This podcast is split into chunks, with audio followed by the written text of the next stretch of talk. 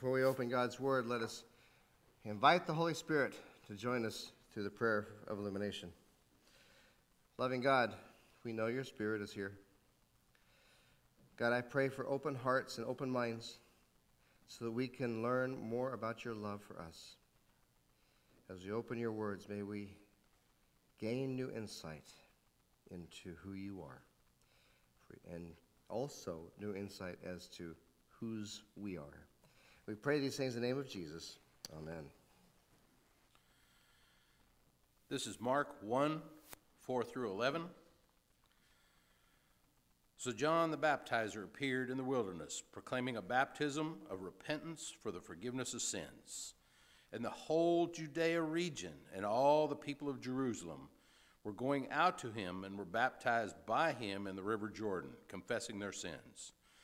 Now John was clothed with camel hair and a leather belt around his waist, and he ate locusts and wild honey. He proclaimed, "The one who is more powerful than I is coming after me. I am not worthy to stoop down and untie the straps of his sandals. I have baptized you with water, but he will baptize you with the Holy Spirit." The word of God for the people of God. Thanks be to God.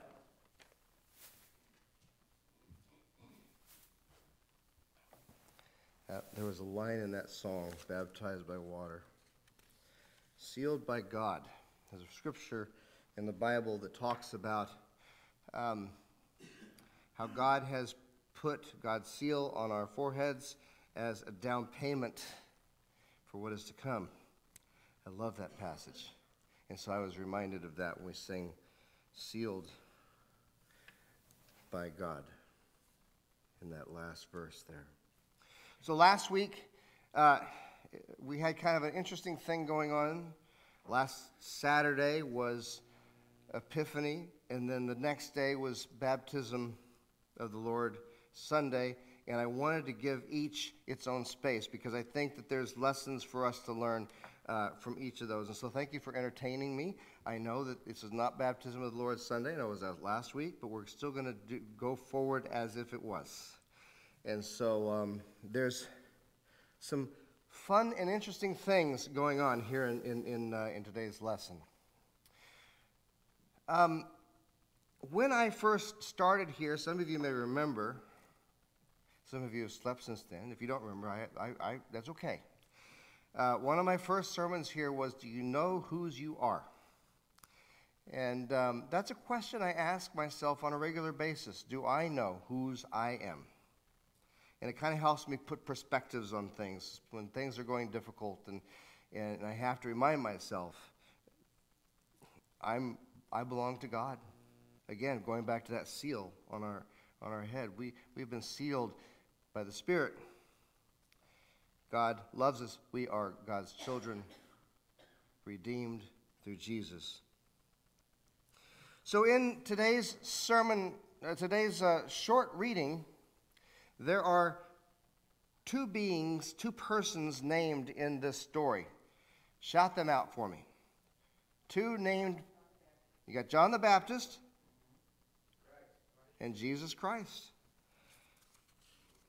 Two individuals, I'm making up words up here. Two individuals specifically named, John the Baptizer and Jesus of Nazareth.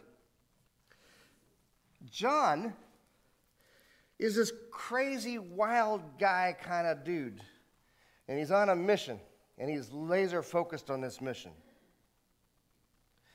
You've heard of Grizzly Adams and John, and you've heard of Steve Irwin. Men of the nature, they had nothing on John the Baptist. John took living off the land to a whole new level. He wore camel hair. He had a leather belt. He had a diet of locusts related to the grasshopper,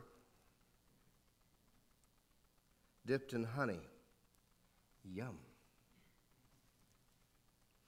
Every day he would stand along the Jordan River preaching the message, "Repent and be baptized. Repent and be baptized. Repent and be baptized. And every day the crowds of people came and they flocked to hear him preach. The Bible says everybody showed up. I'm sure some came for entertainment. I'm sure some actually did come and heard the message and took it to heart and repented and was baptized. Some came to be baptized just for show. Now, John the Baptist had this gift of discernment.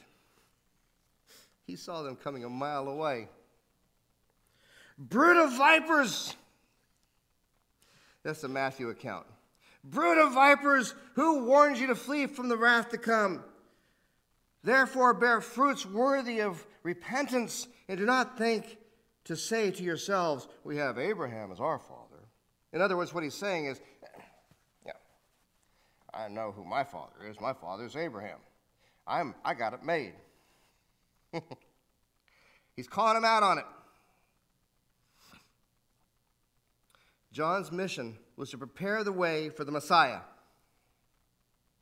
There is one who is more powerful than I, who is coming after me. I am not worthy to stoop down and untie the thong of his sandals. I baptize you with water, but he will baptize you with the Holy Spirit.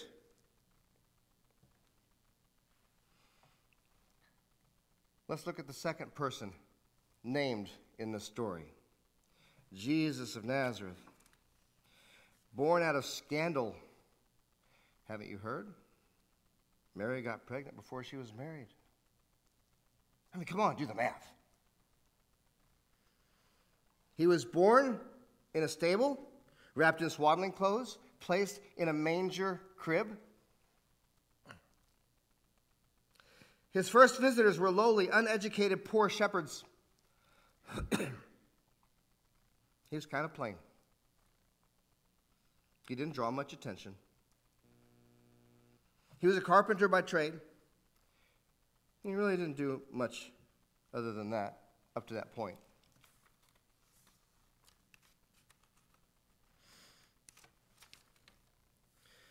There were rumors that he had just recently performed a miracle, turned water to wine. A lot of people saw it. Probably most people didn't. So they were, wondering, did it really happen?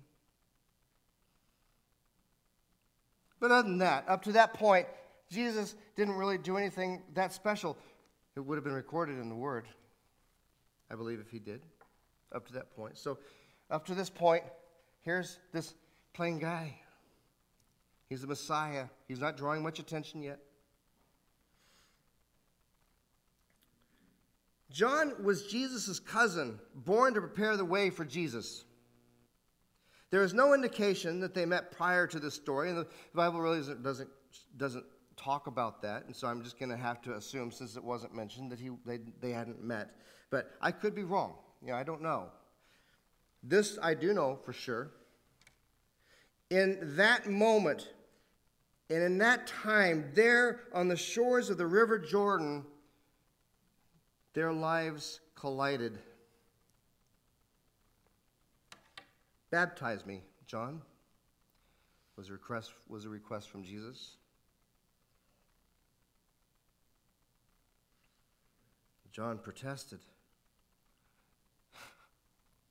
You need to be baptizing me. And I can see in my mind's eye Jesus placing his hand on John's shoulder and looking him in the eye and saying, John, baptize me.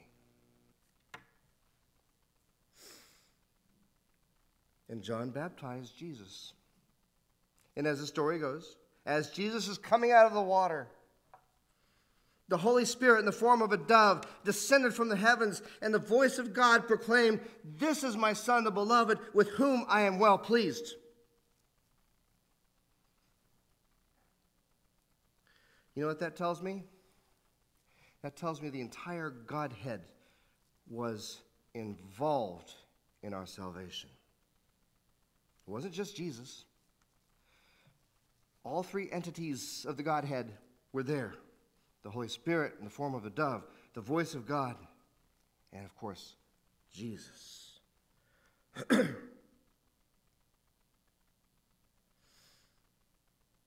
You see, there are other players in this story. The ones unnamed, the crowd. These people who gathered witnessed this baptism. They saw everything. They saw the dove. They heard the voice. I think you and I can identify with the crowds, individuals in the crowd. You see, we bear witness as to who Jesus is from Scripture. We bear witness to who Jesus is by becoming involved in this church community and in the life of this church. We bear witnesses as to who Jesus is from hearing and sharing testimonies. This is what Jesus did for me. I want to share it. I can't contain it anymore. It helps build our faith as well as the faith of others. So why did God declare that Jesus was God's beloved Son? Because his mission was just that important. John 3:16 and 17. I promise you, I did not talk to Darla about the bulletin. It's perfect. It's providence. Listen. For God so loved the world that he gave his only begotten Son, that whosoever believeth in him should not perish, but have everlasting life. For God sent not his Son into the world to condemn the world, but that the world through him might be saved.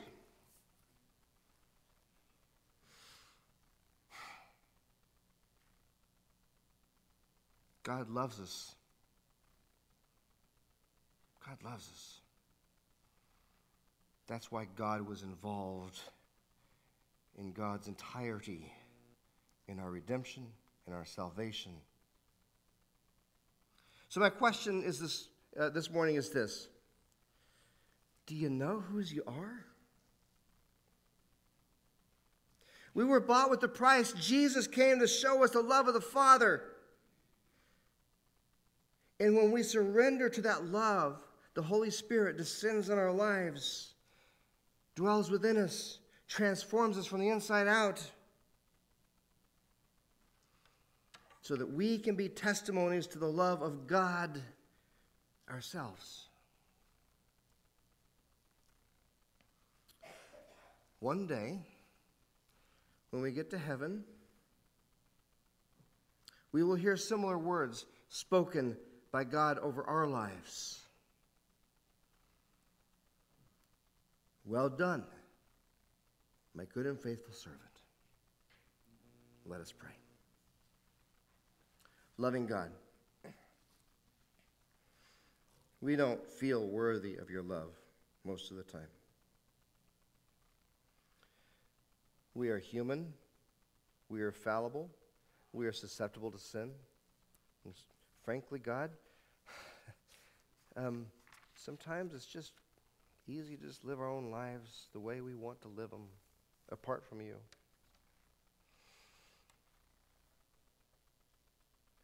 And yet you have promised us that you will never leave us or forsake us. Even when we seem to walk away from you, you're still there. Pleading for us to come back. Bringing us back to you. Showing us your love and your mercy and your grace.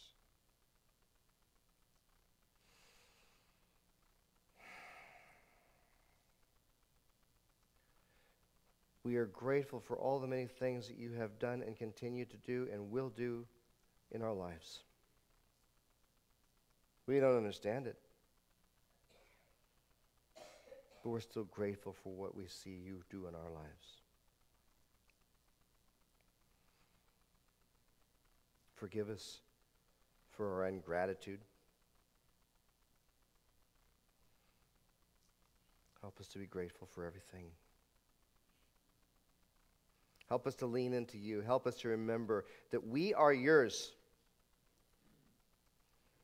You have called us by name. And Jesus says, my sheep hear my voice, and they answer. God, as I'm standing here right now, I'm aware that there are those in this congregation, there are those watching online that are having a difficult time in life. And so, God, I create a holy space right now, right here and right now, for those with heavy hearts to bring them to your throne.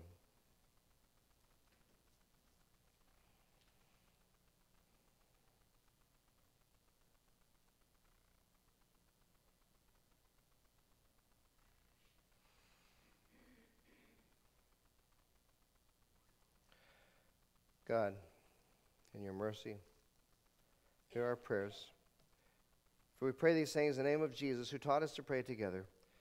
Our Father, who art in heaven, hallowed be thy name. Thy kingdom come, thy will be done, on earth as it is in heaven. Give us this day our daily bread, and forgive us our debts as we forgive our debtors. Lead us not into temptation, but deliver us from evil. For thine is the kingdom, and the power, and the glory forever.